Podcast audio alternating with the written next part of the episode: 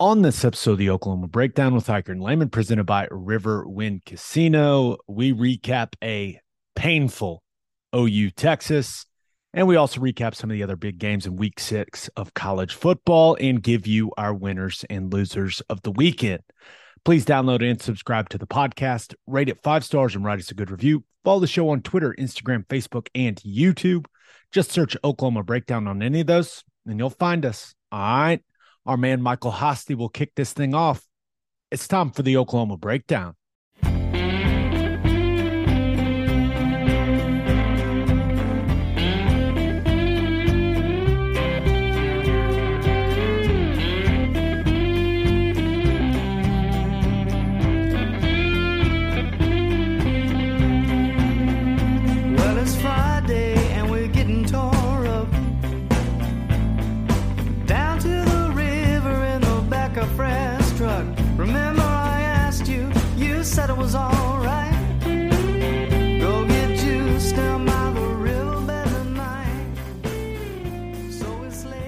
It's a beautiful Monday, October 10th, and you're listening to the Oklahoma Breakdown with Ikard and Lehman, presented by Riverwind Casino. Riverwind is Oklahoma City's premier casino experience, and there are so many reasons why Riverwind is consistently voted OKC's number one casino. But it all starts with their amazing variety of gaming thrills and excitement. Riverwind's beautiful award winning environment plays host to more than 2,800 of the latest electronic games with a huge selection of table games, including blackjack, blackjack match, roulette, and Teddy's favorite, craps. No matter what your game, Riverwind has it in spades and hearts. And to learn more about their gaming promotions and entertainment options in the month of October, just visit riverwind.com. Riverwind Casino, simply the best. Now, recording this Sunday afternoon. Please leave us a five star review and a nice comment. Okay, what do we do? Like, I, what do we even uh, do? We just do it how we normally do it? Is that is that what we do? Like you talk about so. the defense, I talk about the offense because that was I, I'm not sure. I, think on the scale, like rock bottom is if they lose at home to Kansas, right? That'll be rock bottom. But we're pretty damn close, man. That was that was non-competitive in Dallas. And that was that was hard to watch. yeah non-competitive is a a very rosy way to paint the picture but very true. Um you know it's it's just it's incredibly frustrating. I I don't i just don't think it's i don't think it's constructive to to sit here and, and continually talk about all of the bad things that have happened over and over and over and you know getting blocked and missing plays and lining up wrong and you know i that stuff just has continued. Um you know i, I don't i don't know what they're going to do moving forward. At some point you have to you have to look at this season for what it is at th- at, at this point now is no one cares about a bowl game at least i don't maybe some people do. Um you're not going to win the big 12 i don't i don't even know or care if you're mathematically eliminated or not it ain't happening. Um so I, this has to turn into a developmental year and there's got to be some decisions made on like wh- where is the difference between who gives us the best chance to win and who gives us the best chance to win in the future? And we start to get them right. And you know it's not as easy as throw all the young guys out there.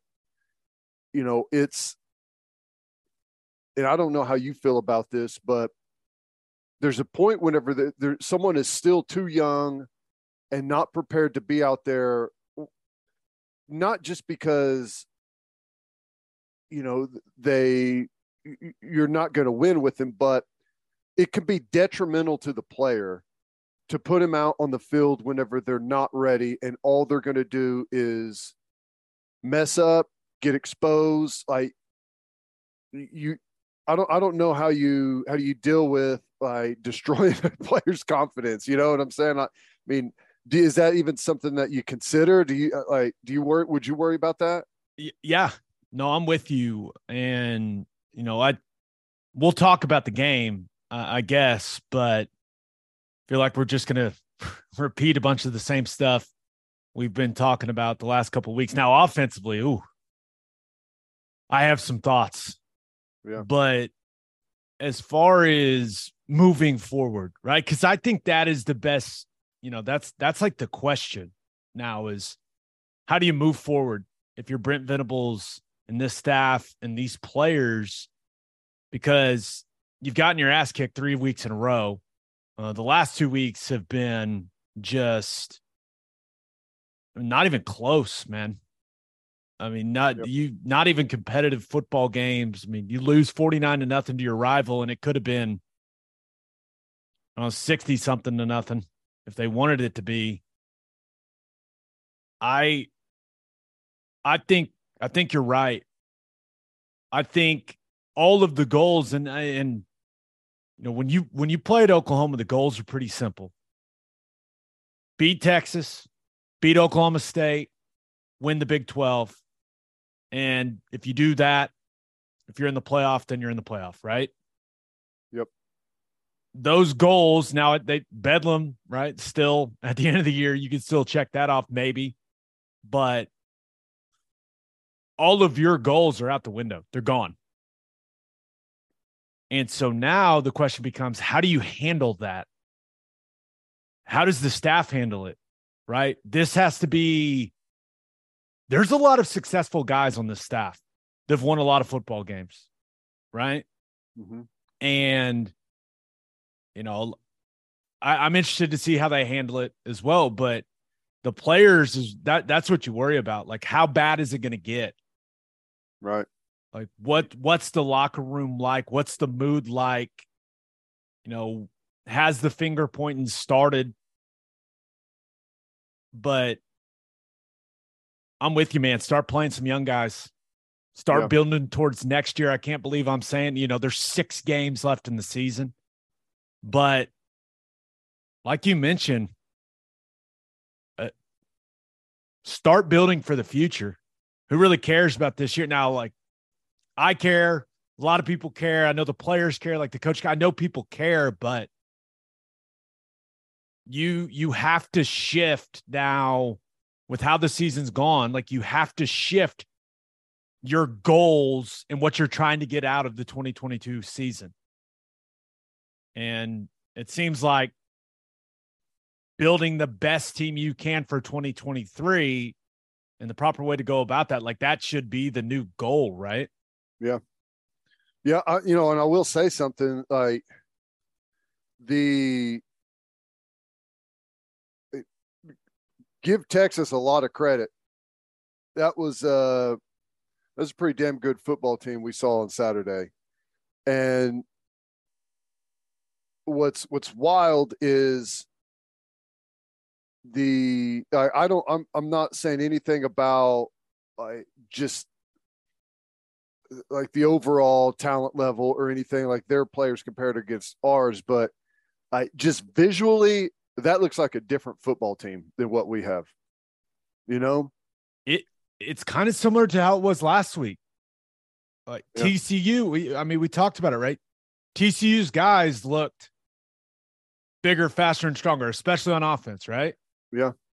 I mean, I'm down there on the field and you and I are talking pregame, you know, during the commercial breaks. I'm just like, damn, dude. Like, Texas looks so much better than us physically. Yeah. And it's been like that at times in the past, right? We still beat their ass, but it was across the board D line, O line, skill, talent, like defensive backs was where it was. I was just like, good Lord. Yeah. That's Yeah. Man, it was. Yeah. The bigger, faster, stronger, more physical football team punked OU. I mean, that's just, we all watched it. That's exactly what happened. Yeah. And you know, I I don't know necessarily what they do moving forward defensively as far as you know scheme wise. Um, you know, I'll just say, and people that have have heard me talk about it before know this. I have never been a fan of the three man front.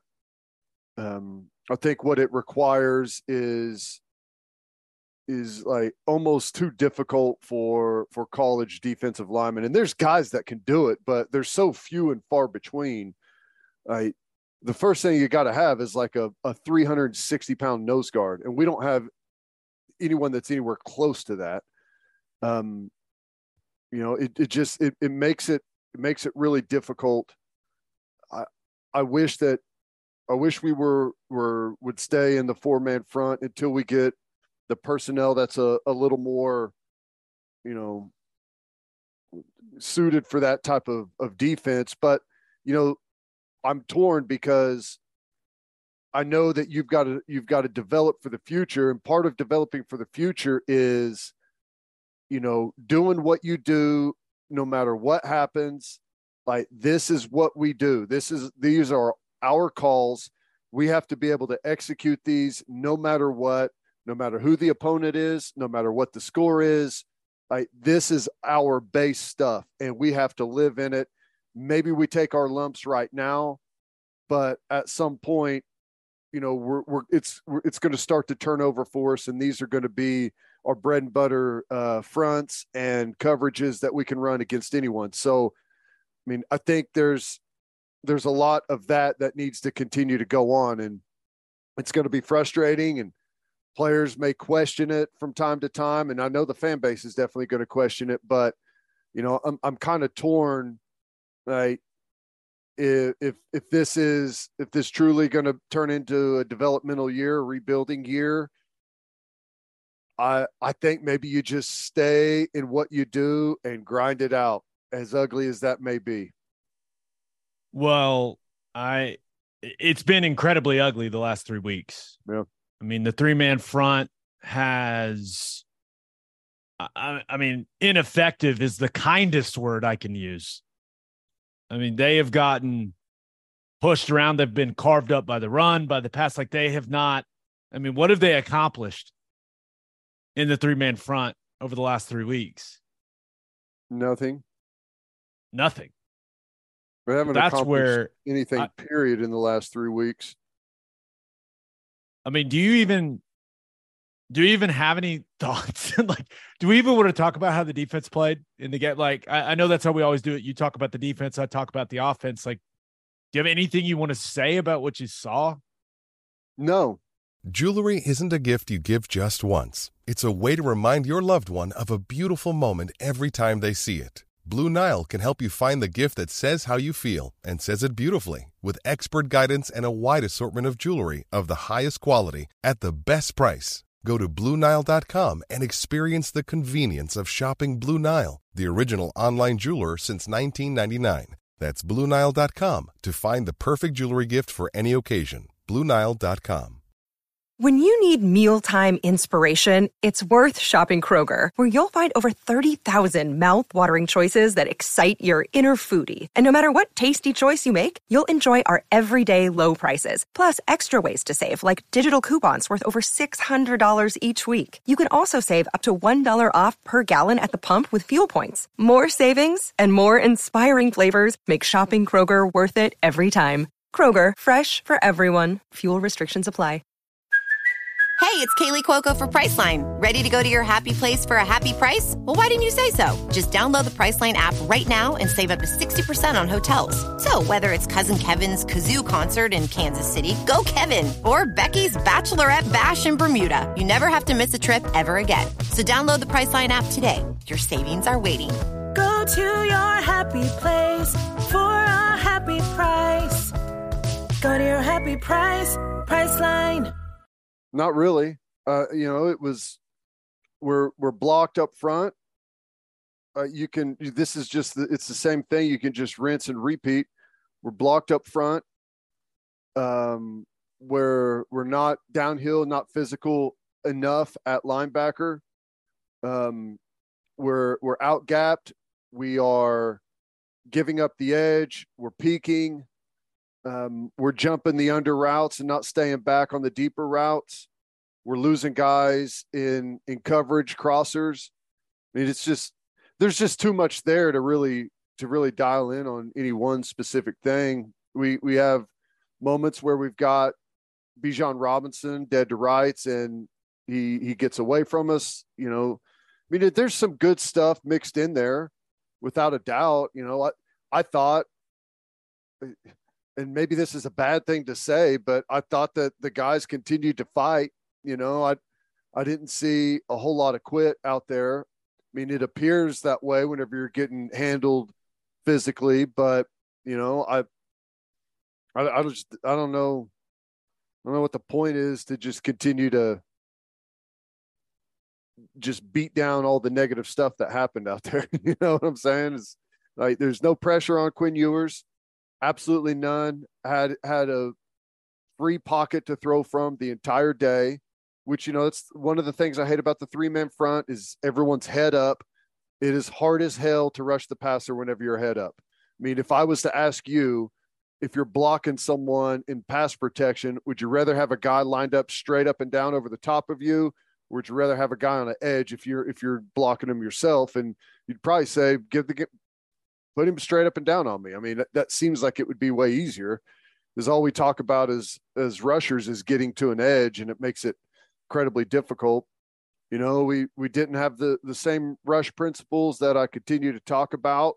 Don't fly up the field, leaving you know gaping holes for the quarterback to escape through. We did that uh, on several occasions, and you know, it's we're late on blitzes.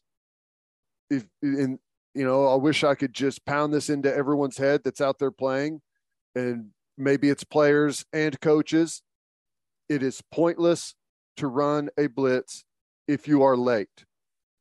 I'm just going to tell you right now, they already know that you are in the blitz. They can see the safeties adjusting behind you. They already know who's coming you might as well line up in it.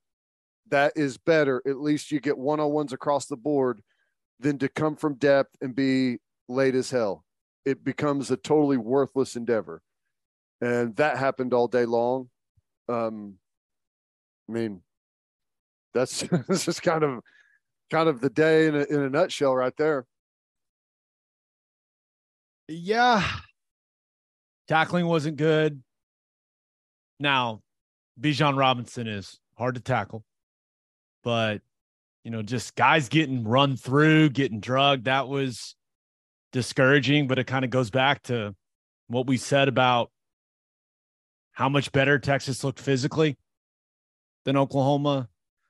Um, something that was discouraging is like you play against an offense all spring ball, all training camp that runs tempo, and you can't get lined up and get the call in that was very frustrating for me to watch from Oklahoma's defense. Then, yeah, this the defensive line has disappeared in the last three weeks. Very little production, very little disruption. You can't play good defense if your defensive line is a non factor. It just, it's impossible. Yeah couple well, other guys banged up, right? Bowman already banged up. Woody Washington was battling that shoulder all game. Now I do want to give him some credit, you know, bumping back to that safety spot, right? I mean, the guy's a corner and they they asked him to play that position and uh, I thought that, you know, while he took some bad angles on some things, I thought he played his ass off. Yeah. No, he did and that's, you know, I, I saw a lot of good fight from everyone. We had we played some more different different guys out there defensively that that made some plays. It's just, you know, we're a long we're a long way away right now from playing as one. Um, we're so limited in depth. Uh, you know, we're, we're, limited in depth at inside backer. We're limited in depth at uh, some of the secondary positions. Um, you know, you just there, there's not a whole lot of guys to rotate through. But you know, I I think you'll you'll probably start to see some of the younger guys get out there on the field a little bit more. You know, they were out there in, in the in the fourth quarter at times yesterday, and you saw some good things. You saw some things that you expect from young guys. I mean, that's just that's how it's going to go. But you know, they they got to start to dip their toes in the water, get used to it because moving forward, you know, uh, that's that's the future.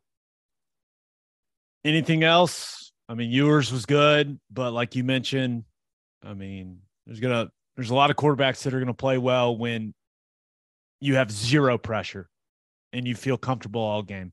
Right? There's but thought he was impressive. Um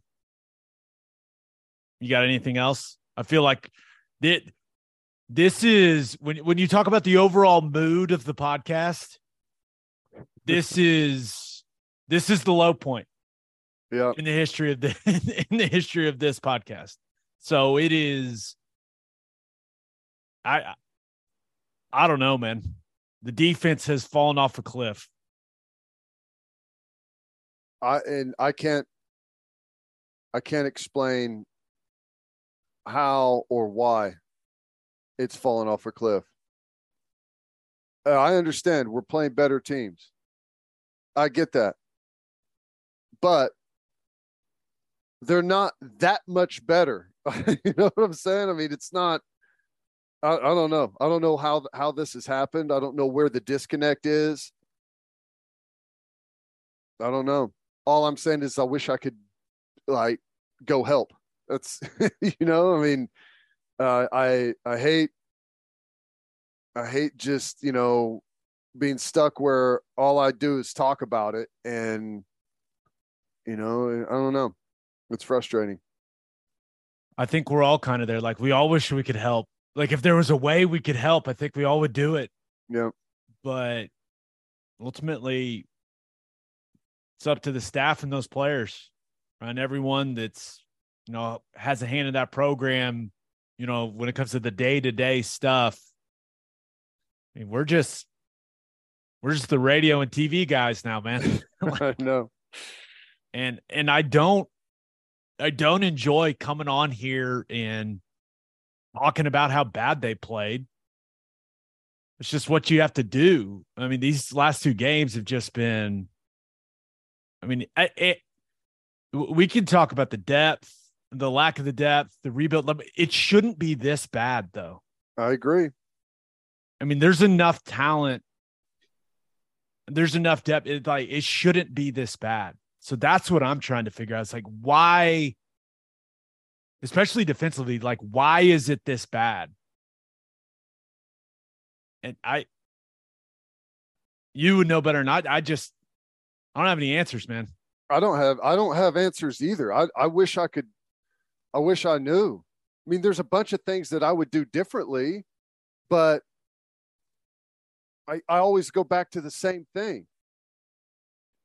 The the the call and the front does not matter. And I know people get all upset about that. Like there's there's got to be something to point the finger at.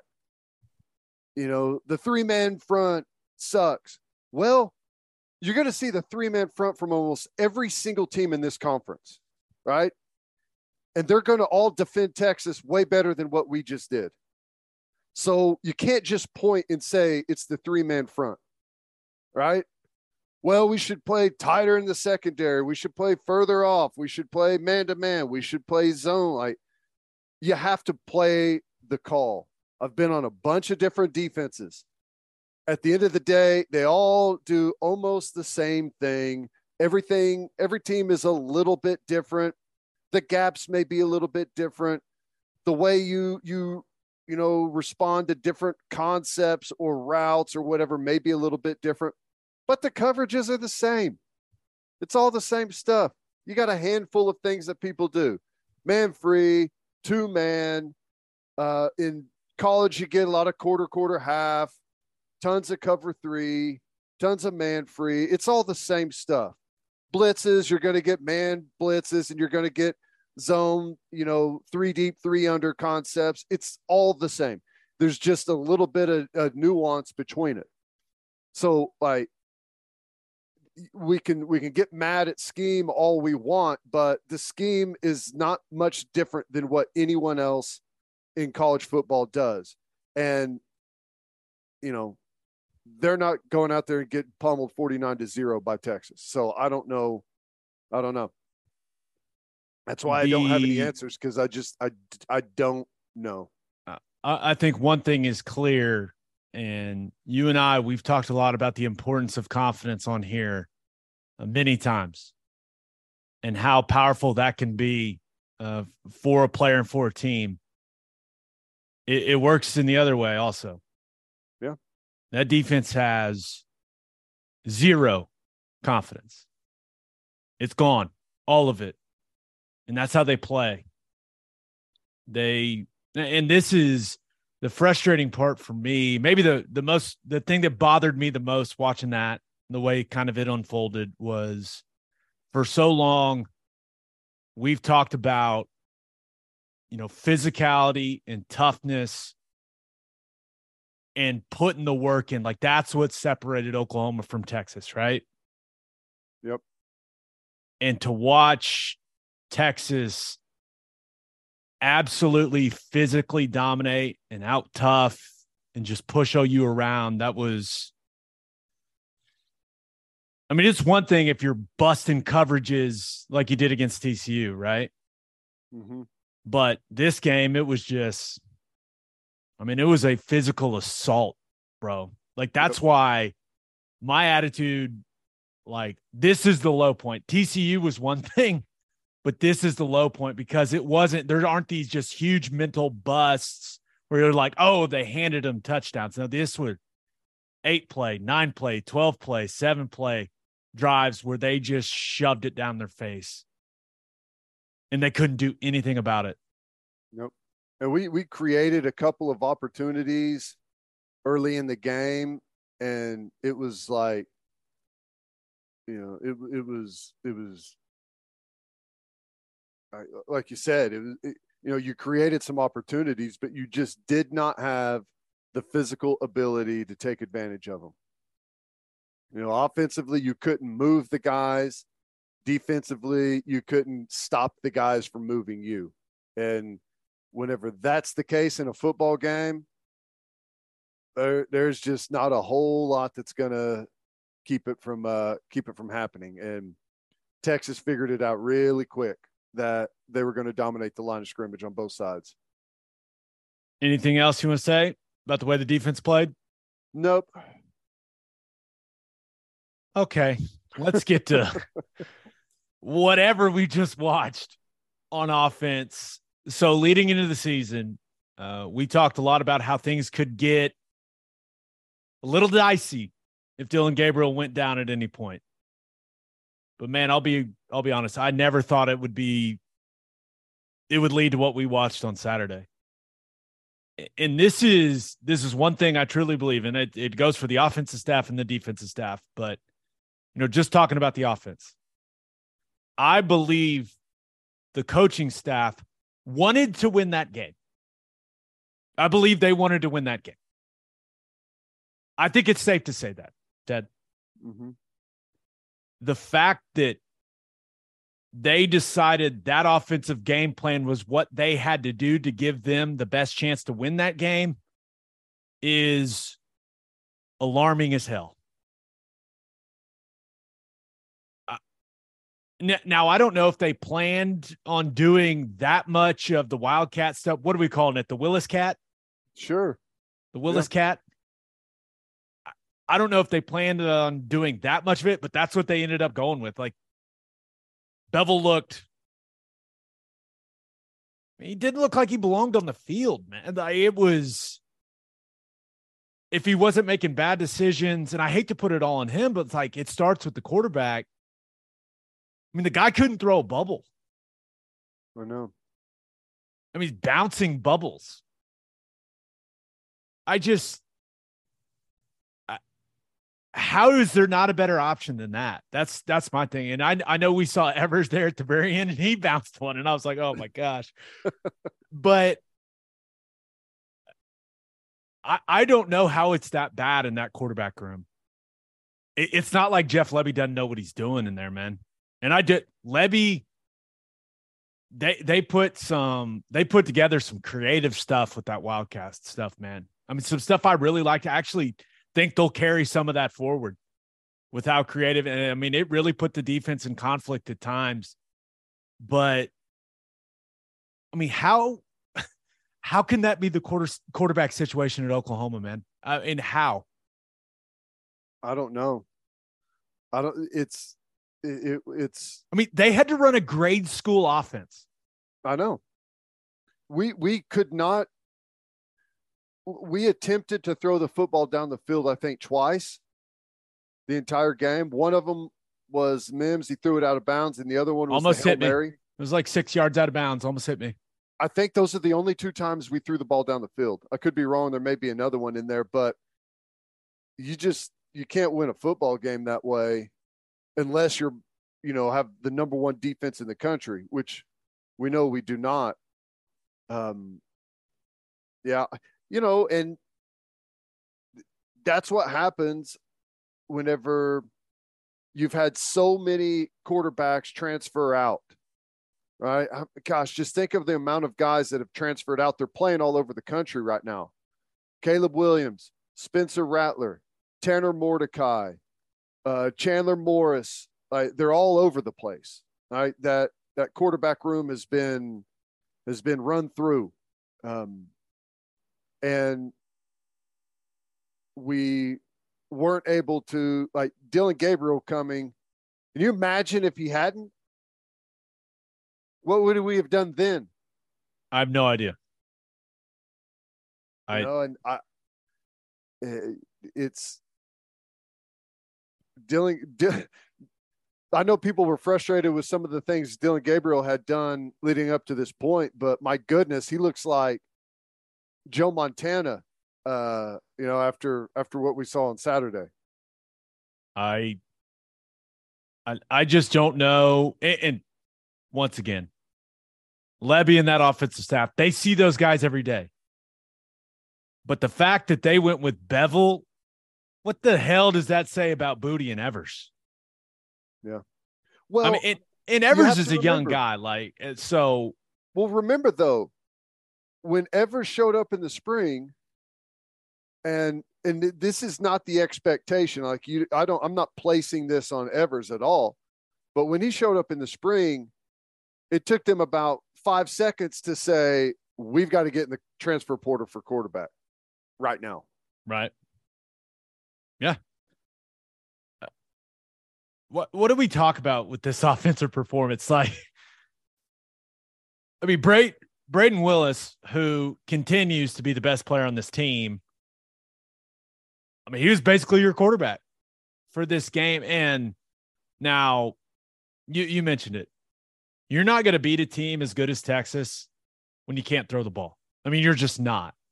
But I I was a little frustrated, and I know I'm sure some of the fan base was well. Like they ran the Willis Cat and the Wildcat stuff with Eric Gray, and they got down in the red zone and then just went away from it, which was which was confusing, especially, you know, what was it, the second offensive drive of the game? Like you're going all the way down the field, you get to the 10 yard line, and then you put the ball in Beville's hands. Yeah. I just and you run like inside zone into the strength of their defense on fourth down, and you you end up going 14 plays and get no points. Like I if you're gonna commit to it, man, just like just roll with it. I yeah. I I don't know. Like I know that that's a that's probably nitpicking Lebby and the and that when how miserable was his Saturday? Like, can you imagine you've had the offenses that he's had and that's the game plan you have to bring into a game? Yeah. No, I it's I mean, whoa. It's just brutal. Just I, brutal. I'll say this, and I hate to write the kid off. I've seen enough of Davis Beville. I've seen all I need to see. I yeah. think that's fair. Now, let's hope that Dillon Gabriel's healthy, you know, uh, healthy enough to be back on the field against Kansas. But I, I, I've seen everything I need to see. I mean, the best throw of the day came from the damn punter. It's the truth. Yeah. Another day is here, and you're ready for it. What to wear? Check. Breakfast, lunch, and dinner? Check. Planning for what's next and how to save for it? That's where Bank of America can help. For your financial to-dos, Bank of America has experts ready to help get you closer to your goals. Get started at one of our local financial centers or 24-7 in our mobile banking app. Find a location near you at bankofamerica.com slash talk to us. What would you like the power to do? Mobile banking requires downloading the app and is only available for select devices. Message and data rates may apply. Bank of America and a member FDIC. I mean, I, oh, I, I guess we can keep talking about what some of the stuff we saw on offense. I mean, Eric well, the Gray. good thing the good thing is uh fully expect Dillon Gabriel to be back. Yeah. yeah, I think that you know we we assumed that he was not going to play. He didn't play, but him going through all the warm ups and stuff, and you know being out there on the sideline makes you think that he should be all good for Kansas. But I just don't know. I just don't know how Oklahoma ends up having to run that offense in a football game. And, and once again, the staff, they're seeing it every day. I mean, it couldn't have been easy them going, yeah, this is what we're going to have to do. Like that had to be a terrible feeling, but I don't, I don't know. But running back wise, thought Eric Gray did some nice stuff in the Wildcat. Uh, clearly, the jump pass was brutal. I mean, I don't know what else to say it, but and, and that was another situation they kind of had another had a nice drive going, and they come up with no points. I don't know what the miscom- miscommunication was there. Maybe you just thought that Brayden Willis is going to be wide open, and it didn't play out that way. But man, when you watch that on replay, God, it's bad. it's, it's a tough watch. Yeah, it's probably one of those where, you know, in the scout look all week, it probably popped open every time, right? And so Yeah. you're just anticipating that it's going to be there instead of reading and and making sure you go through the proper checklist before you let that football fly. Um, it was tough. Like like the place to run that pass would have been the fourth and one down inside the inside the 10 you know whenever a defense is selling out on you because that really wasn't a sellout spot um as much anyways but you know that's those are the type of things that happen whenever you you have to take it out of a quarterback's hands because you know you have to they have to be kind of gotcha plays and you know there's a high risk and high reward there but that's you know that's that's what you end up with unfortunately Yeah. Running back, other running back stuff. Marcus Major uh, took some snaps in, the Wildcat stuff. Um, didn't look close to 100% to me. Uh, thought he lacked explosiveness. Clearly, that ankle's still bothering him. Wide receiver stuff. Uh, Marvin Mims, that had to be probably the most frustrating game of his entire football career. One catch for negative two yards. Yep. One of one of the most talented wide receivers in the Big 12, one of the most talented wide receivers in college football had one catch for negative two yards. I mean, that's how bad it was. uh, it Farooq, I mean, led the team in rushing. Like that was the best play. The direct snap to him, right? That stuff, that was the best stuff they did. The GT counter action with the zone, full zone away, right? At to him, that was that was their best play. Yeah. And early in the game takes a massive shot to his shoulder, and that's something to keep an eye on moving forward. Um, he did not look like that shoulder was feeling very good the rest of the way. Theo Wease, we barely barely saw him on the field, right? Because of the personnel grouping that they were going with. So I I cannot imagine how frustrating that was for Oklahoma's wide receivers. It's a talented group. And they were basically, other than Farooq getting, you know, playing some running back essentially, they were a non factor in the game because the quarterback couldn't throw the ball. Yep.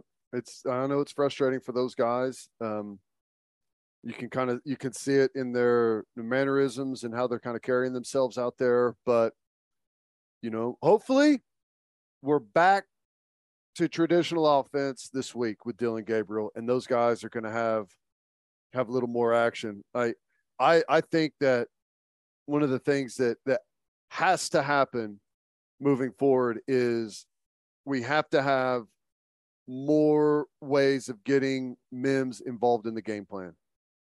Right. And I know we go to him quite a bit whenever Gabriel's healthy, but we need more. Just different ways of getting him the football, keeping him keeping him engaged, keeping him energetic, and that happens whenever you're they feed you the rock. No doubt. Um, tight end. I uh, thought Daniel Parker was very up and down. I mean, if you're gonna if you're gonna say you're this tough guy that loves blocking, you better bring more on split zone, man. I'm telling you, and I I hate to I hate whenever we talk call guys out individually, but like he straight up turned that shit down. Turned it down.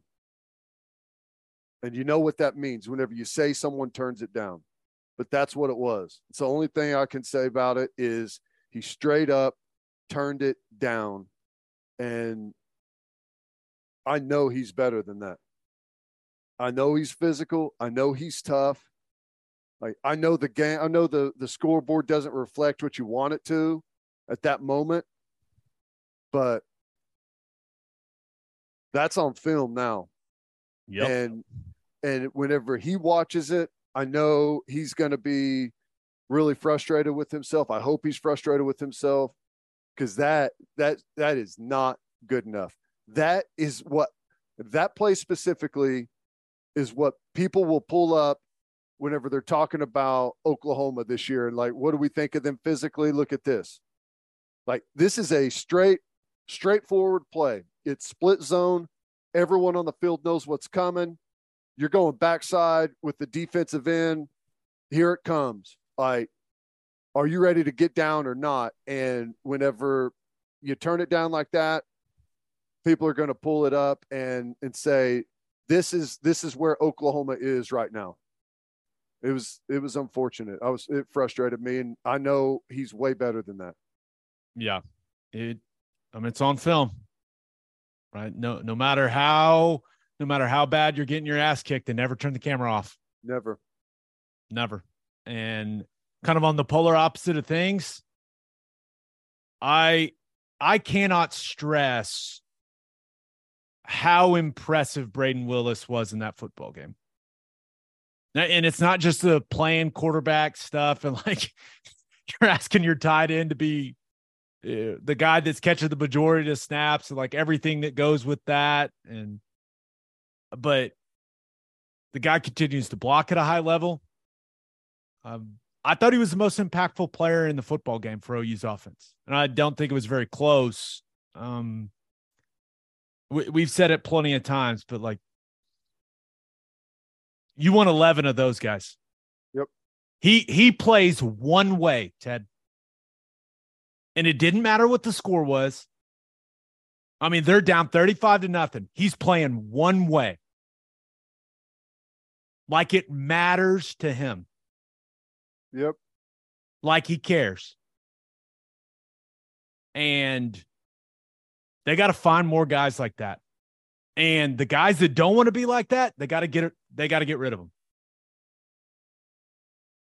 Hit the portal, man. I just bottom like you you got to find every guy who's willing to play the way that Brayden Willis plays and uh, is willing to care the way that he cares. He wasn't perfect, but man, like you turn it on late third quarter and he's still flying around trying to pancake guys. Like it, the guy plays one way. Yep. It's, it's frustrating. Like whenever you can see the,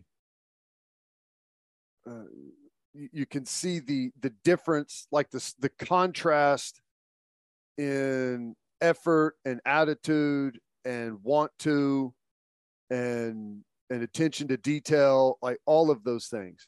Like you said, it's not perfect, and it's never going to be perfect at any level for anyone ever. But just go out there and go 100 miles an hour. Like each individual play is going to decide the outcome of the game. Because you never know if it's going to be the one that does ever. You never know if it's going to be the block. You never know if it's going to be, um, you know, whatever it is that you have to do on a given play. You never know if that's going to be the one that decides it all. And and he plays that way, and I commend him for it. And we've said that we're six games in, and it doesn't matter if they're playing Texas or Kent State or UTEP. It doesn't matter. You see the exact same thing on every single play, regardless of opponent and regardless of score. And eh, the the thing that frustrates frustrates me for you know for Brayden is like you're a senior, you know, you're a captain for the game. Like you feel a certain responsibility, right? When you're in the leadership role he's in, like why why can't I get the other guys to care the way I care? And, and ultimately, like football's a team game. It's the ultimate team game, but it is a team game that depends on individuals being invested. You can only you can only do so much as a leader. Brayden Willis can't make the other guys care as much as he does, as much as he wants to try. He can't do it. You can't make another guy care. They got to figure that shit out on their own. And there's a lot of guys on those offense on that offense that need to look in the mirror and say, okay, how invested am I? What does it mean to me? So I just so I'm frustrated for Brayden because I, I'm sure he feels a heavy sense of responsibility, but ultimately he can only do his job. Right. That's football. Like do your job. That's all you can control. Control what you can control. And just try to drag the other guy's asses with you. And it's just, I mean, he can't do it. I mean, the other guy's got to figure it out, man. Uh, I'll just finish up a few offensive line thoughts. No offensive lineman had a winning grade for me. Uh, Anton Harrison looked banged up. Uh, did not have much explosion out of his stance. Now, I respect him for playing, right? Uh, thought he battled pretty good, though, at the point of attack. Just, you know, not as dominant as you want, but the guy's playing hurt. Uh, McKade Mettauer, I mean, he played the way I've come to expect him to play bunch of stalemates, covers a bunch of guys up, not getting much movement, especially against the size and athleticism that Texas had on the interior. Uh, Raym, I mean, he had some rough moments. No doubt. I mean, he he did, but and we knew that was going to happen with with the interior DL they had, but kind of like the fight he showed, and he actually showed some glimpses of the player he can be. Uh, actually, had some snaps. He's playing with good leverage good bend in the knees, good arch in the back, good flexion at the ankles, hands inside, grabbing And I was just like, wait, what is this? Look at him. He's blocking someone, he's blocking a talented player. So if I can take those three or four clips and say, hey, do this, that would be great. Uh, Chris Murray, the guy always plays with physicality, but his lack of length really showed up in this game. It got exposed. Uh, Texas defensive line just longer arms knocked him back. You know, playing at or behind the line of scrimmage in some instances, just you know, that's that's not what you want to see. But it, that's kind of his a result of his physical limitations. And then Wanya Morris, once again, out there playing hurt. Respect it. Um, some good things. Uh, continues to be a little too passive at points in the game for me. Um, had some loafs uh, on my grade sheet, which I am uh, I am not a big fan of, but altogether held up uh, held up pretty well. So, you got anything else with what we saw on offense, man? Uh, no, I I I thought there were some times like to hear what you thought. I, I think Wanya Morris looks really good on some of those pulls. Yeah, uh, he looks athletic, getting around the the corner and stuff. Um, and I I do echo what you say about some of those wildcat schemes. I I, I like some of that. Hopefully, we keep keep it in the game plan. Yeah, I mean, some of the Eric Gray stuff, like that little, is basically just like a five man box run with Brayden Willis inserting. Mm-hmm. looked really good. Yep. It's they can do that with Dillon Gabriel out on the field. Like they should carry some of that stuff over. They really should. It was it was a nice changeup. Yep, I, I think it's I think it's good. It's super easy to install. Um, not a whole lot you can do defensively against it. You know, especially if the quarterback remains out there on the field. Like you never know when they're going to break the huddle and and line up in that. And you've got to cover down on the guys that that are out there on the field. You can't just leave them totally wide open. But yeah, I, I hope I hope some of that stuff stays in for sure. Um, just a few more thoughts. It's not really on the game, but I I think you and I both we we believe in Brent Venables. Uh, we believe in the program and, and where it's headed. You you can say like you feel good about the trajectory. You feel good about where the program is headed. There's no other way to say it though, man. It, this is a bad football team. It's it's a bad football team that is underachieving. And you can blame the coaches, you can blame the players, it's everybody. Hell, blame the radio guys. I don't give a shit. It's bad ball. And they're getting embarrassed on the field. Like something's got to change. Because I'll tell you right now, Kansas is coming to Norman. They think they're going to win. I know some guys inside that program. I already got Kansas alums texting me, telling me how they're going to whoop our ass. How did we get there? Like, how are we here? And so that is where I I don't know what's next. Like you got half the season left. There's a lot of ball to be played. Start planning for the future, whatever that looks like. Like if you got to play Savion Byrd and see what he can do, or Jake Taylor or you know, Jacob Sexton, play him, man. Play those guys at guard. If you need to see more Jovantae Barnes at running back, play him.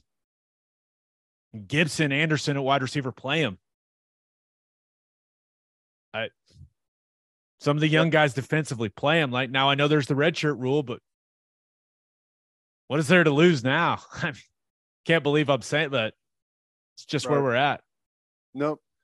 Yeah, there, there's no doubt about that. Um, you know, I, I think that a lot of times in order to to actually take a real deep look at yourself and see where you are and and make a decision on like what you want to do moving forward, you have to hit you have to hit rock bottom and like like you said, like 49-0 to Texas is is feels like rock bottom.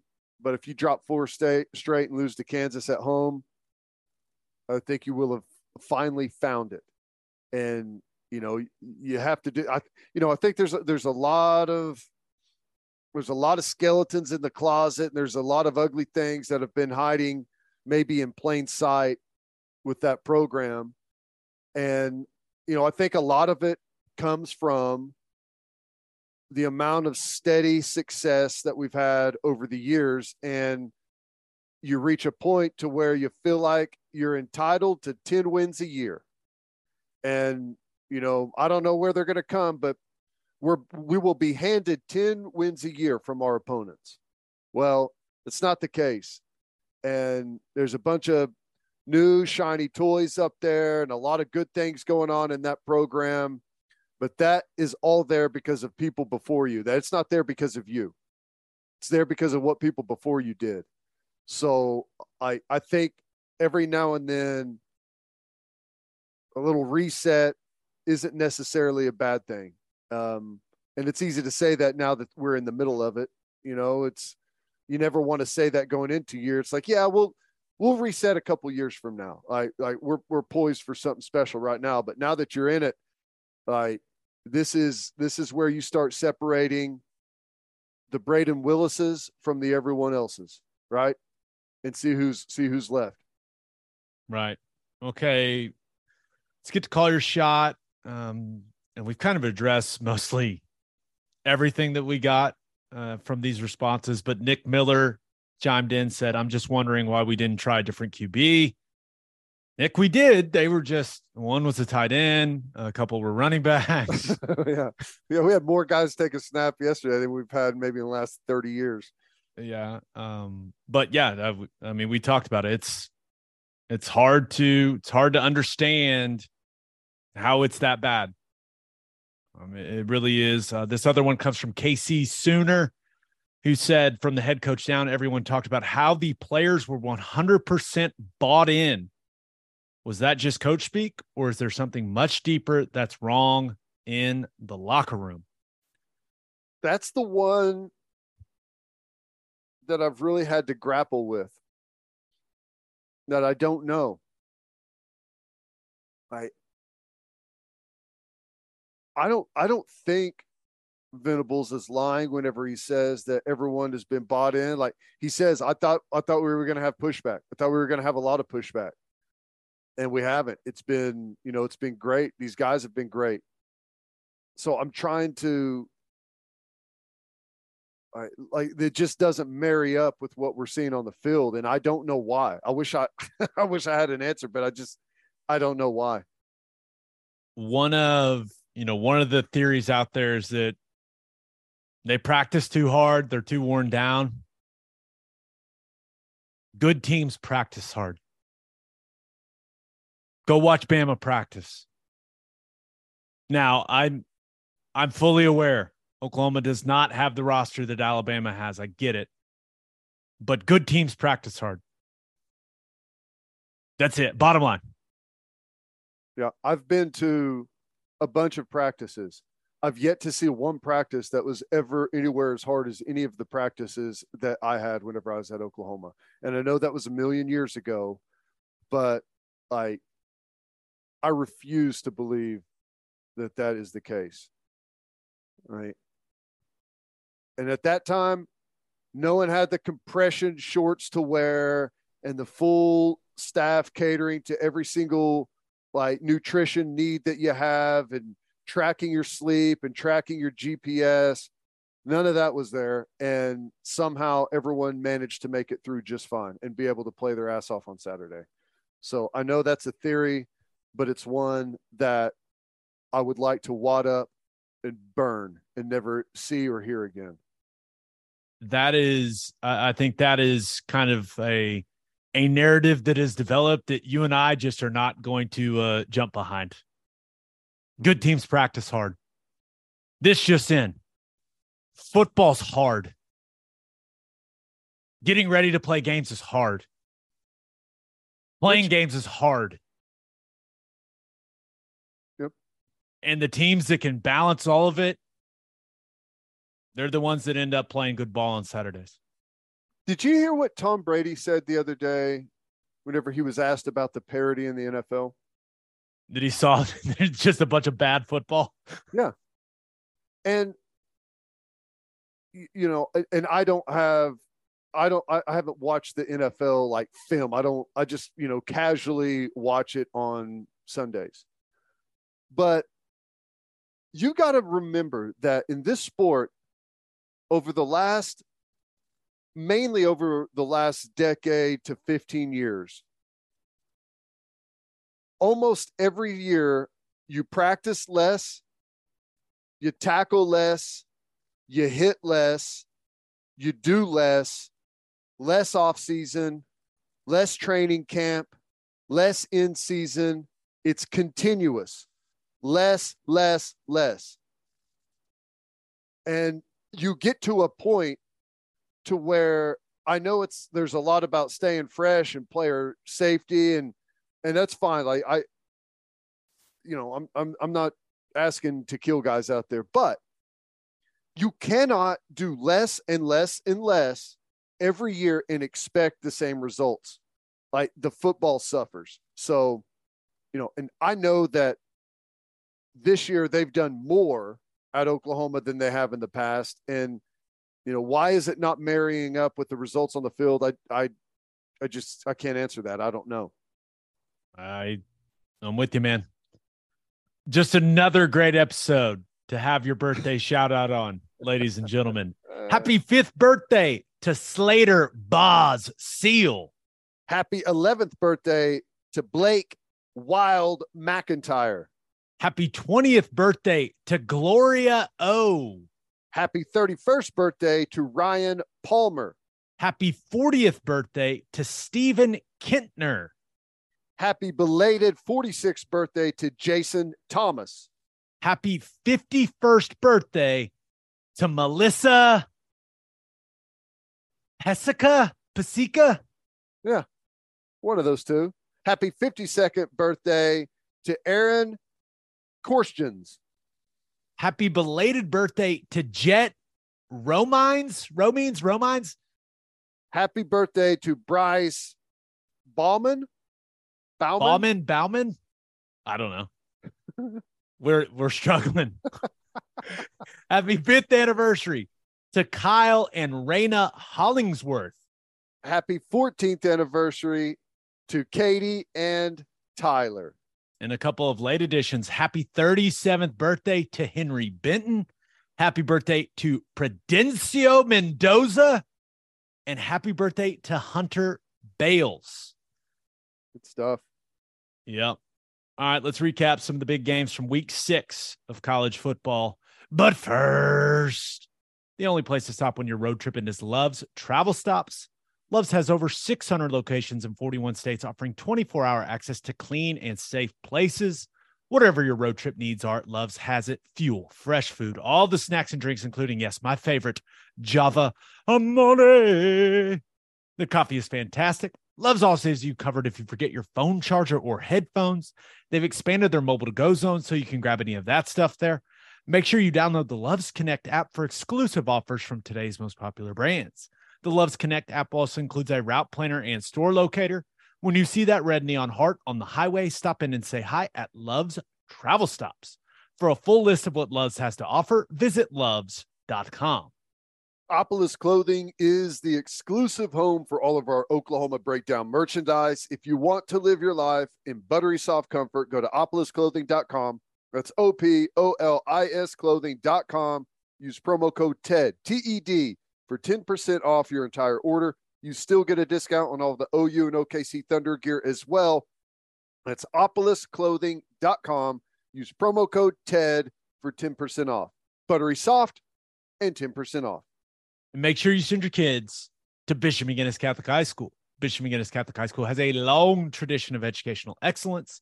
With a 12 to 1 student to teacher ratio, no student is overlooked.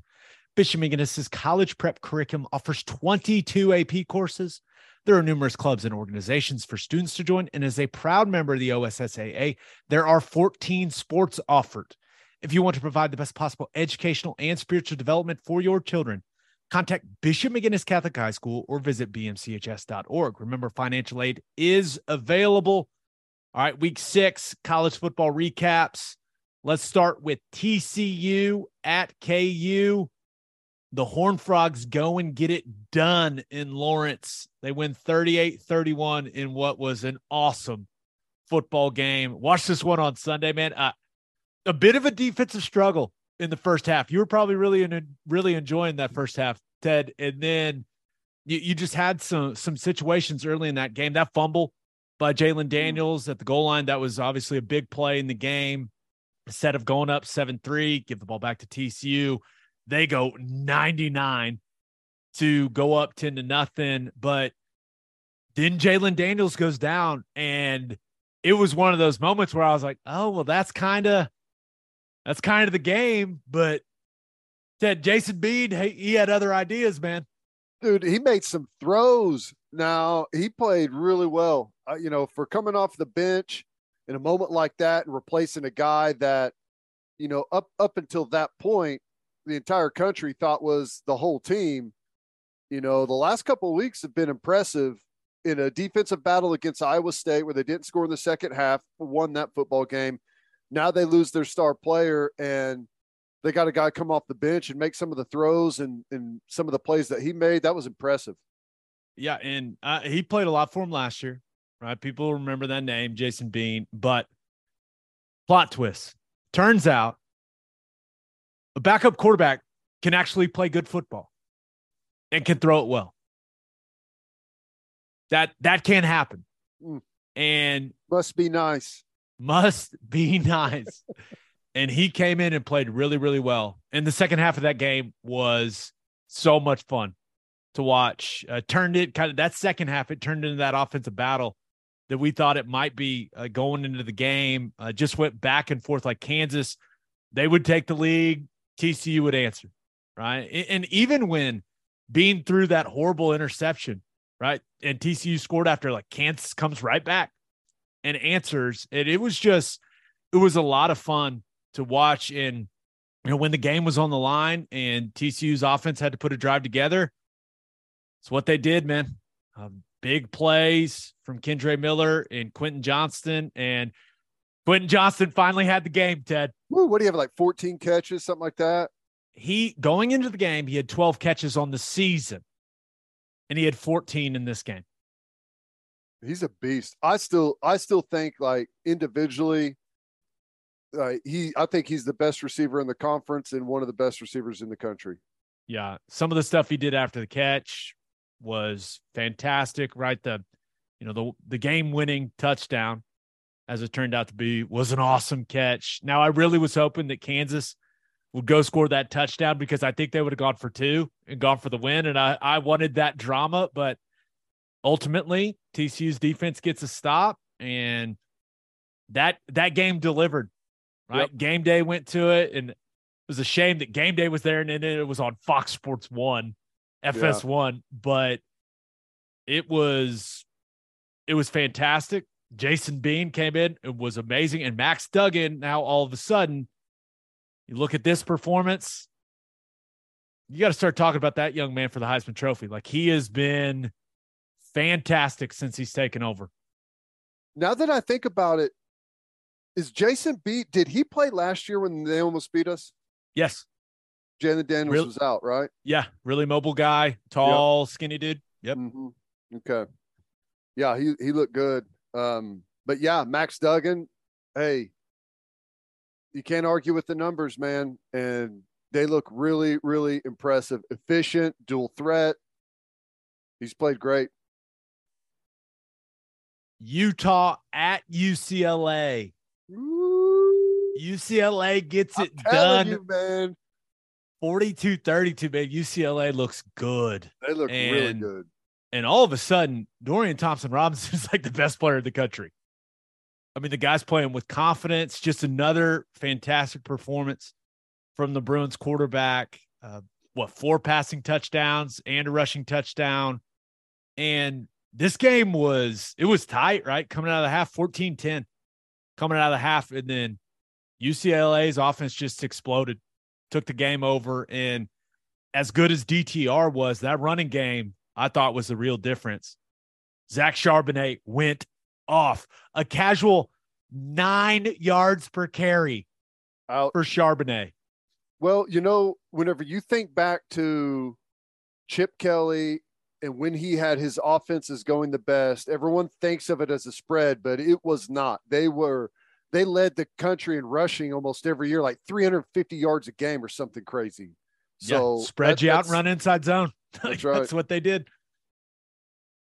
And, you know, Charbonnet was great. I thought UCLA's offensive line was really physical at the point of attack. Uh, biggest play of the game was probably the rising fumble, which was unfortunate because, man, I thought he was really good. Yeah. In the game. Like that was clear critical uh, critical mistake, but I thought Cameron Rising threw it well. It was a weapon with his legs. There's something funny about watching him run. And I I think it's the padding he wears underneath his jersey. Like he it makes him look just very robust. And then he takes off and you're like, that little thick dude can run, man. got that, It's- that flak jacket sticking out of his ribs. it is. I mean, he's got extra padding in that thing for sure. But I mean, that fumble, it ends up getting returned to the what was it, the one yard line. UCLA punches it in, but and that's a nice win for UCLA. And all of a sudden, they are they are very much a factor out there in the Pac-12. They How do you rank good. the the top of the Pac-12, the top four teams? I UCLA looks the most impressive physically. Mhm.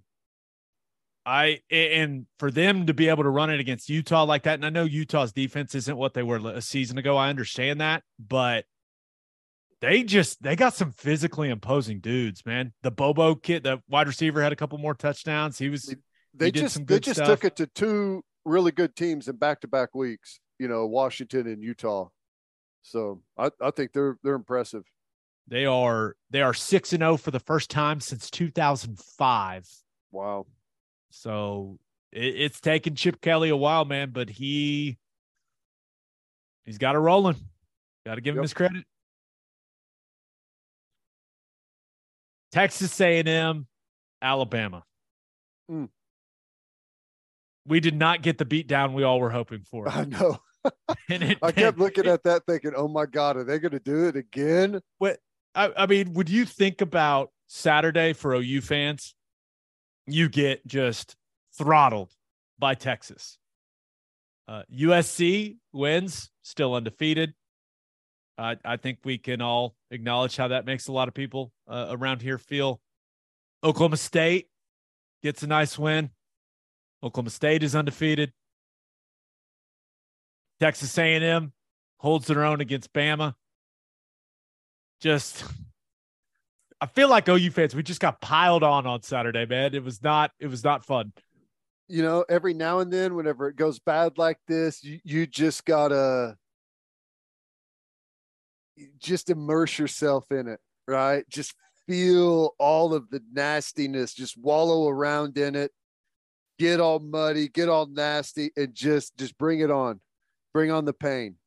It'll make us better, right? It's we're, we're gonna come out of it stronger. Yeah, let's hope.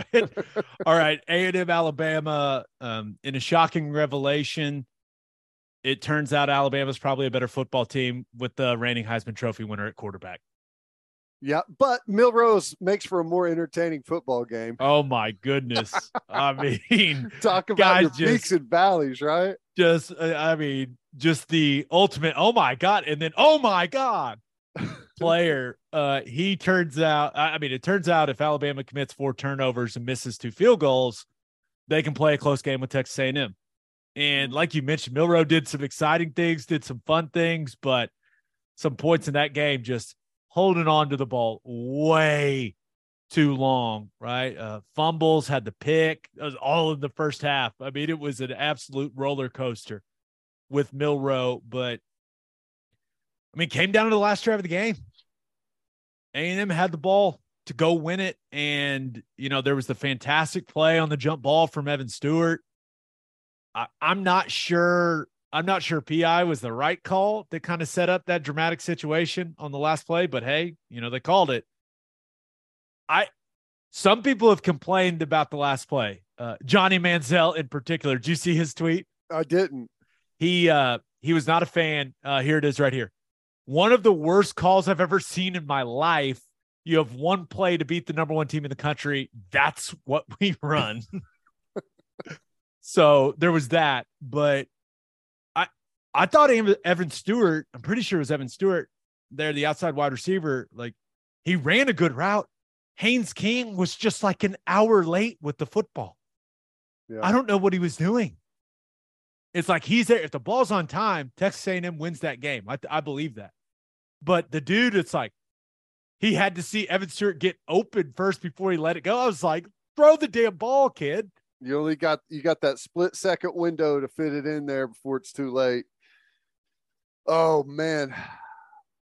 I for one though am glad he waited too long to throw the football. If A&M would have beat I, Bama, I, I can't live in that world. I just I can't. that would have been. I mean, you talk about making a bad day even worse for OU fans. Oh my goodness. Um, a couple other things on that game. Uh, I hate the way Haynes King throws. I, it's it's nothing personal against the kid. I just really dislike watching him play football. I just I'm not a fan. I, I I'm not. Um, if you if you liked punts, go check out the first quarter of this game. Who If would you you, rather watch- watch, Haynes King or Petras? Haynes King. I think I mean I'm out on Petras, so out. But the other thing is Jahmyr Gibbs is fun to watch, man. Whew. Yeah, he is. He is. I mean stud. explosiveness. Once he sees the hole, man, um, he I thought he was really good for Bama, and there's some runs where I'm just kind of on the couch making random noises, like oh, uh, oh, just like, wait, what am I doing? But he was uh he was fun to watch in that game. Yeah, that's a uh, that's a transfer portal win for Alabama there, and they've had they've had a bunch of them, and uh, that one for sure has paid dividends for him this season. He's a Yeah. stud. All right, let's finish up with our winners and losers of the weekend. But first, It's football time in Oklahoma, and there's nothing better to drink at the tailgate than Clubby Seltzers. Clubby Seltzers is an Oklahoma company that is already winning national awards because their product is delicious. It tastes exactly like a club seltzer. It tastes exactly like a club special, but it's a seltzer. They're not just for the tailgate either. They're perfect to drink on the golf course, by the pool, after mowing the lawn, whatever. If you haven't tried Clubby Seltzers yet, go grab some. You won't regret it. Clubby's first variety pack is out. They've got some new flavors out. They got a new can. If you want to find a place near you that has Clubbies, visit clubbyseltzers.com. and attention business owners, you need Insurica in your life. Insurica is one of the country's largest insurance brokers with 30 offices throughout Oklahoma, Texas, and the Southwest. Insurica is able to customize programs by accessing the latest information from many insurance carriers. They compare and contrast coverage offering eh, coverage offerings and pricing in order to design a cost-effective, comprehensive program to meet your business's specific needs. Insurica's clients become best-in-class businesses by working with Insurica's team of advisors to manage risk. Purchasing insurance is only one way to protect your business. Best in class businesses win by avoiding a loss in the first place. If your business partners with Insurica, you'll save huge amounts of money and take back control of your total cost of risk. I'm an Insurica client and you should be too. If your business wants to be best in class, connect with Insurica at insurica.com. That's I N S U R I C A dot com. As always, Ted, kick us off. Who do you have as your winner of the weekend? I had to go with Major League Baseball. And I know we had a lot of college football stuff going on and NFL today, but Major League Baseball absolutely delivered with some awesome drama. Um, we got a game three tonight, winner take all with the Mets and the Padres. Um, the cards go down to Philly, but it was cool to see uh, Albert Pujols and uh, Yadier Molina their last their their farewell together. Both those guys had had some hits there in that game. Cleveland has a walk off home run in the 15th. Uh, now they're going to go on to face the Yankees in the ALDS, and then the comeback. Seattle comes back at Toronto, what down seven and have a seven run comeback there in, in stun Toronto uh, to move on there. So it's been awesome. Playoffs have absolutely delivered so far for Major League Baseball. Yeah, some people were wondering how the three game wild card series would go. Uh, pretty good. Been pretty crazy. Been pretty good. Did you see? I was, I, I watched some of that Guardians game, which, oh my gosh, it, what it, was like scoreless in the 15th or whatever it was. Have you seen their pitching stat I- line? Yeah, what they gave up one run by here it is right here. So in in the two games, so in the two games in that series, pitching staff 24 innings, nine hits, one run, 29 strikeouts. Woo, that'll get it done. They are on fire in that that is series between them and the Yankees. Now, I only watch baseball when it's the playoffs. Same. I will be dialed into that one. They better keep that that pitching because they're about to face the uh the gauntlet of bats uh there with the Yankees. So that'll be fun. That'll be that'll be a nice little uh nice little drama there in the ALDS. This is where we're at, man. This is where OU football's driven us. To baseball. To baseball. What is happening, bro? Oh, this is awful. All right. Who do you have as your loser of the weekend? I had to go with Draymond Green. Oh my gosh. Now, this whole situation, it's been crazy, you know, heard about what went down and then the video leaks. And to anyone that doesn't know, Draymond Green, Jordan Poole, like just at a practice, get into it. Draymond Green, you could see him like, which the video leaked, and I don't know who leaked it or what, but they probably got paid a ton of money by TMZ. I would be, uh, I would guess.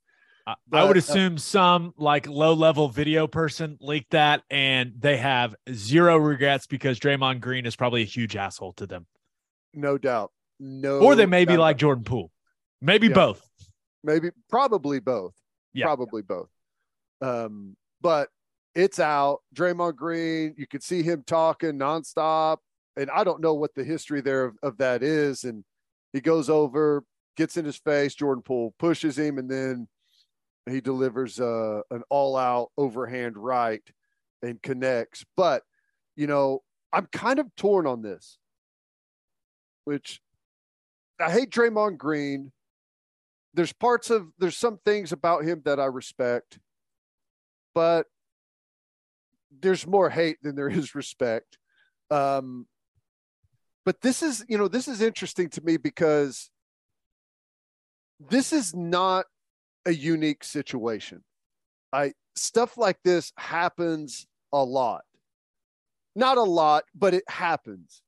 And like the video getting out is going to get everyone all kind of up in arms about it and how horrible it is. But I mean, this is kind of a, a fairly a routine type of thing between Yeah. teammates at times. Fights, fights in practice is routine. A, a guy knocking another guy unconscious because he barely shoved him, I wouldn't say is exactly routine. Especially a guy that you're a lot bigger than. Yeah. Yeah. It- I mean, and that's that's Draymond Green's whole like his whole aura. Now he's one of the better defensive players, whether people want to acknowledge it or not. He's one of the best defenders we've seen in the NBA in a long, long time. And that's why he's going to be in the Hall of Fame. But his whole thing is like, yes, he holds his teammates accountable and like he's extremely demanding. It looks like he's awful to play with, but it's like it was always like him protecting his guys. Like that was his role, right? And now people see him differently, I think. it, it- looks exactly like we all would expect him to be, right? And like he's he claims that the video is like shown the way that it's shown to make it look worse than it was. I I saw that quote and I was like, dude, the guy kind of shoved you. He's way smaller than you, and you unloaded as hard as you could and knocked him unconscious. Which I mean, and what? how- and he's pushing you because you got up and like it's not like he went to you like you both went at each other and he pushed you like signaling all right here we go well you walked all the way down to him and got in his face and he's pushing you to say you know get out of my face get away from me like 100% instigated and brought on by Draymond Green now physically i don't know what the what the verbiage was going on between the two guys and what that history is there but like just from watching that clip it's it's apparent to anyone that the entire thing is caused by Draymond Green yeah, and you see where he is stepped away from the team. Yeah. I my favorite smart. thing is my favorite thing that it, there's a lot of basketball players that are just really really pissed off that the video got leaked. That's Yeah. it. They haven't like addressed anything about you know Draymond Green knocking the absolute hell out of Jordan Poole. It's just like whoa, how who did this? Who put it out there? It's like listen, man, if you're gonna I mean, it's 2022. If you're going to knock a guy out in practice, like video might get out. I mean, yeah I mean, well i don't know was that could you tell if that was practice video or was that surveillance of the court it kind of looked like practice video to me. Yeah. Just from the angle and like the quality. I, I don't know, but it was not a good look for Draymond Green. Now, I will say it's an impressive punch.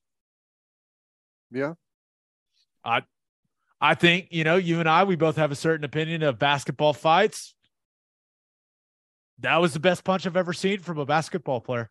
it's nice to finally see an actual fight take place you know i will say i wish it was more of a um a mutual conflict but you know there you have it Yeah. That's to be, it's to be interesting to see what happens with him. It's like, you know I, I feel like and, and maybe maybe you're different and can convince me otherwise but like Draymond Green's done a bunch of really good things in his career. He's won a lot of a lot of big games. Been a part of some really important runs, but like this, I feel like is what's going to stick with him. That video. I, I think he'll always be remembered for being, you know, the anchor of those defenses of all those championship teams. But yeah, I don't think there's any doubt that it's it will change the perception that a lot of Warriors fans has of him. Like I'm not sure how much it changes the perception of you know other NBA fans, you know what I mean? Well, it validates all the hate that he's ever gotten. You know, and there's always been the pushback from Golden State fans that it's actually it's rooted in the right place and you know, he's a team guy and he's always he's always there for his teammates and he just wants to win and but now it's like you you you can't whether that's been the the truth or not all this time like you're not going to be able to convince anyone of it ever again. No, and I loved it. It was Chris Haynes who was kind of doing most of the reporting on it before the video came out. It was it was almost it was like Jordan Poole. There was this build up. He deserved it. Almost is kind of how it felt. And then we all saw the video and we are like, no, um, no. That yeah, and I guess uh, there's there's been a history between those two, like verbally in practice and stuff. but- Michigan, Michigan State, man. Yeah. I I don't know, but that was. I don't know how he goes back into lo- that locker room. Like, I guess he's already apologized to the team and to Jordan Poole and Jordan Poole's family and his family. Now, I don't know if that means like he did it like via text message or like how that was actually carried out, but supposedly he's already he's already done all that. I I will still wonder. anything internally. Do not expect him to miss any games because of suspension. Yeah, no. The the NBA has been pretty hands off with that stuff. They usually just let let teams handle it. But yeah, man, a probably a long weekend for Draymond Green. long weekend. All right, let's get to my winner and loser. But first, First Fidelity Bank is a full service financial institution based in Oklahoma with tailored solutions for all your personal and business needs. Checking accounts, saving accounts, home loans, and much more. They do it all, whether it's online banking from your computer or mobile banking from your phone. Everything is stress free with FFB. Making mobile deposits, paying bills online, and moving money to different accounts could not be easier. First Fidelity Bank provides free ATMs worldwide, making banking convenient wherever you are. They also give back to the community. FFB donates a total more than $500,000 to local charities and educational foundations. Make your life easier and go bank with First Fidelity Bank.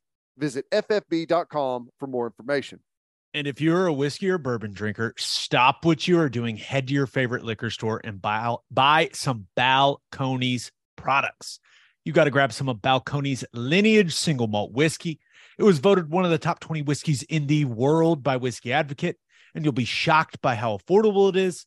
Also, you got to snag some of Balcones baby blue corn whiskey. It's made from blue corn. That's the fancy corn. And that is why it has won more than 25 awards. Last but certainly not least, you got to buy some of Balcones pot still bourbon. Its big flavors make it the perfect bourbon to drink year round. Remember in 2012, Balcones single malt won the best in glass competition, beating brands like Johnnie Walker and Macallan. This stuff is the real deal, people. If you love great whiskey and bourbon at a great price, then Balcones products are the only way to go. The whiskey may be made in Texas, but the owners are from Oklahoma. To find a liquor store that has it, visit balconesdistilling.com. All right, for my winner of the weekend, I'm going with the Tennessee Volunteers, man. I, I thought about going with Verstappen. This just in. He won, Ted. The- uh, Shocker. all, all things are back. All things are back to normal in the Formula One world. I won't bore you with any of the details, but uh, winner of the weekend, I, uh, the Tennessee Volunteers, uh, the Fighting Josh Heupels are five and zero for the first time since 2016. Went to Death Valley and absolutely handled LSU. Uh, Death Valley doesn't quite hit the same at noon Eastern. Yeah. I, that that 11 a.m. Central kick that not as an intimidating of an, of as intimidating, if I could speak. It's not as an intimidating of an environment. Yeah. It's not if if you can happen to play on the road in a early kick, against LSU, you've won the lottery. Uh, as that place gets out of control at night. But you know what's crazy, and I didn't see in this game, but you know I've seen some crowd shots recently at that stadium, and that place is not full, and it ain't even close to full. So um, just just kind of interesting there. But man, credit Heupel, he's done a fascinating job there. Was handed a program like on the ropes with what all had gone on there, and has done a really really good job so far. He got handed his ass whenever he first showed up by the transfer portal, and he's done a really good job climbing out of that hole. And it's going to have to be something that you know the Sooners are going to have to mirror a little bit whenever you see the job that he's done after showing up and everyone kind of left town right before he got started. Yeah. 5 and 0 and now ranked 6th in the country. Woo. And you look at you look at that LSU game. I'm not going to pretend like LSU didn't help them out. They absolutely did. Right? You you fumble the opening kickoff and you hand Hendon Hooker and that Vols offense the ball at the 27 yard line. That is that is not an ideal to start uh, not an ideal way to start a football game if you're LSU. But Hendon Hooker, man, he was great again. Uh, threw it well. Really, I really like the balance we saw from their offense. Yeah, I mean they were running it at will with Small and Wright. They're like one-two combo at running back, and then you add what Hooker can do with his legs. Uh, some of the big plays from their wide receivers they didn't have Cedric Tillman, and it'll be interesting to see when their best wideout comes back. But Jalin Hyatt, how about Bru McCoy, man? Hype's yeah. got Bru McCoy like he is resurrected. I Bru know. McCoy, 140 I, yards receiving for that dude. Everyone, well, I'd say everyone, I guess just me, but I feel like this is common. Uh, forgot about where he was and like what he was doing. Had that weird start to the beginning of his college career, and he's found a home there it, it feels like he's happy and comfortable, and Josh Heupel's made him a, a part of that offense, and he's thriving. Yeah, and you know, got to give that Tennessee defense some credit too. Now, Jayden Daniels, that LSU offense, they moved the ball, but Tennessee was really good against the run and made plays when they had to make them. When LSU went forward on fourth down, LSU 0 for 3 on fourth downs, and they were all really important plays in that game.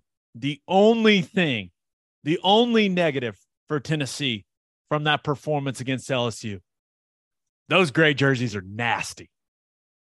Ugh. Those are gross.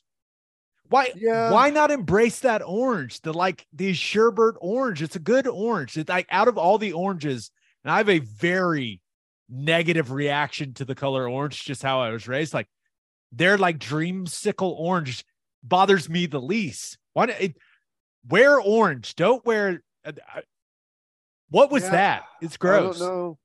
Everyone likes their little change up, I guess, for whatever reason. But I'm with you. Keep it traditional. Maybe it's me getting older. I don't know what it is, but you know, every now and then I'll come across one that I really like. Uh, that was not one of them. I'm okay saying that. Yeah. Now they played really well in them. So what do I know? but I, I do think that it's probably.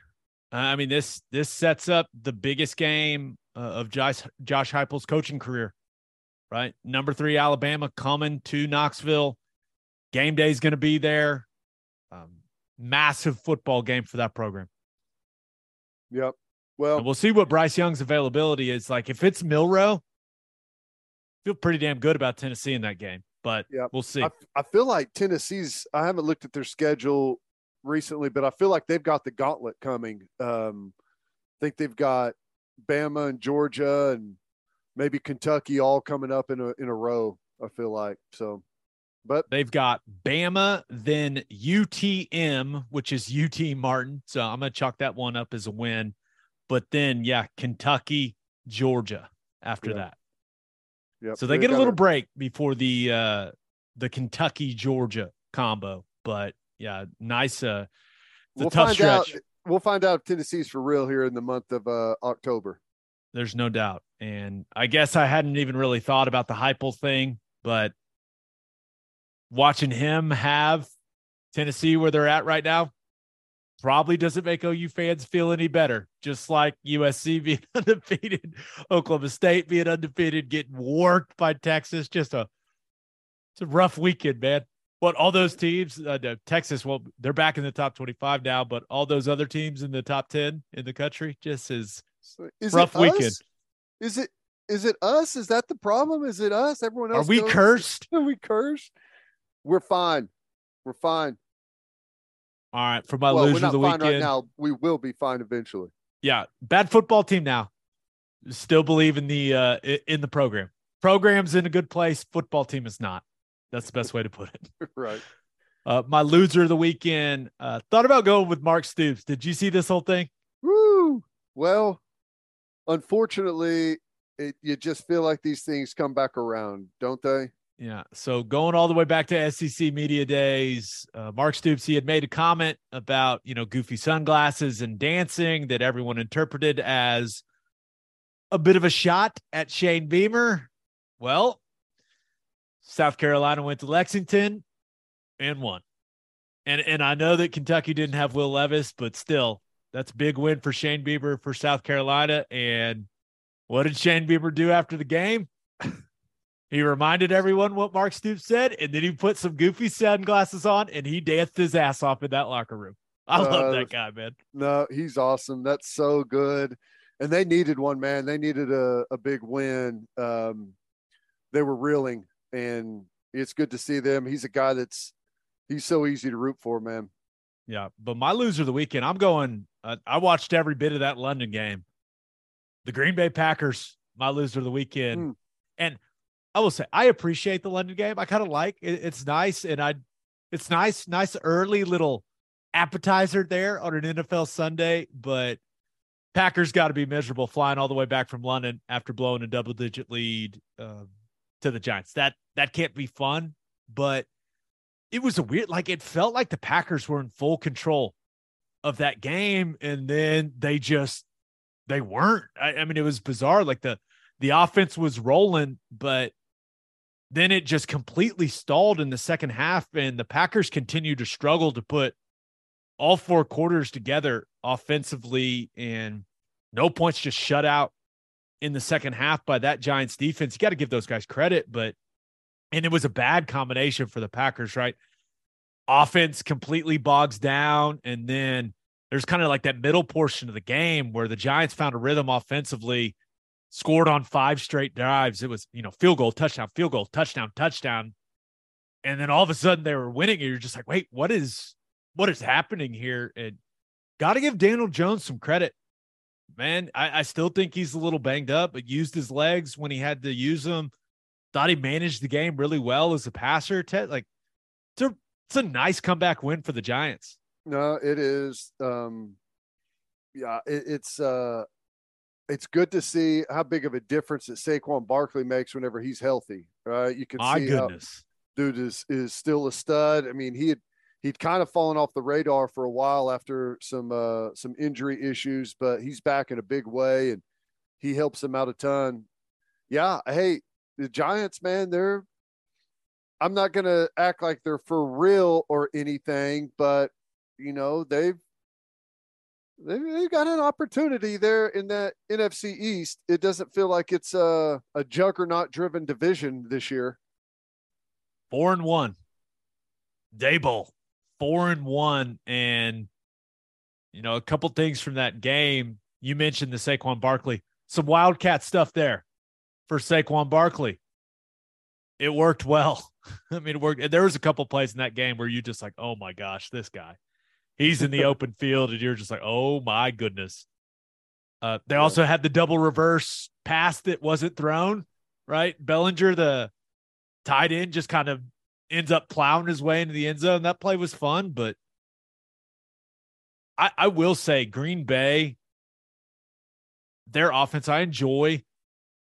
Aaron Rodgers, the his ability to just get the ball out of his hand quickly and just like flick it all the way to the sideline on like some bubble or quick screen is just it's it's like mesmerizing to watch.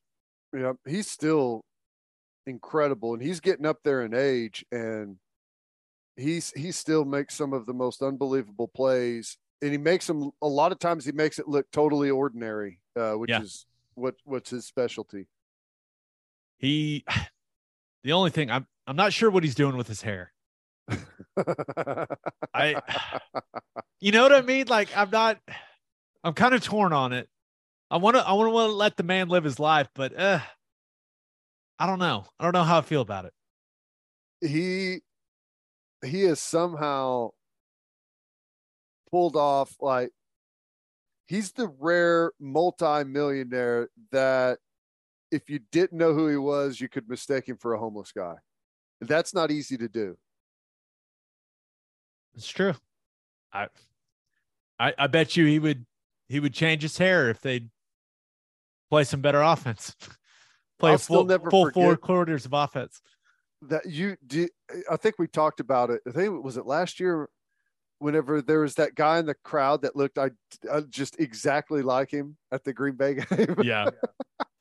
That guy's So made funny. many appearances. I we haven't seen that guy lately, I don't think.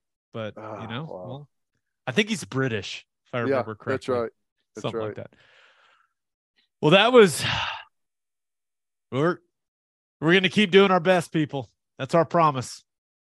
We will uh we'll keep trying to bring you the best content covering Oklahoma football out there, but we're suffering just like y'all are.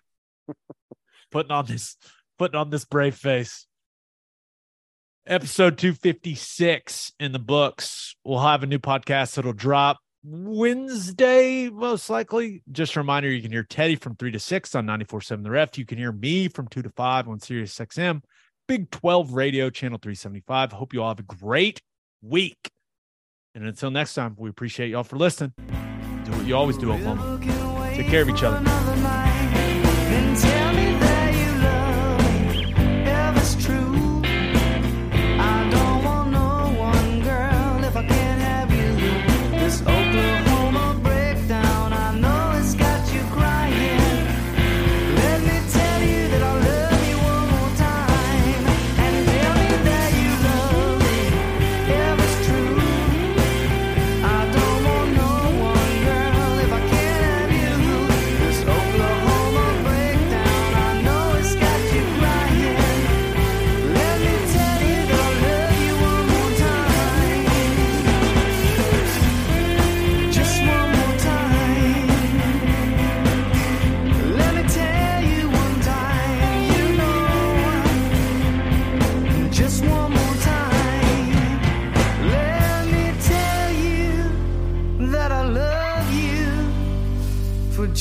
One.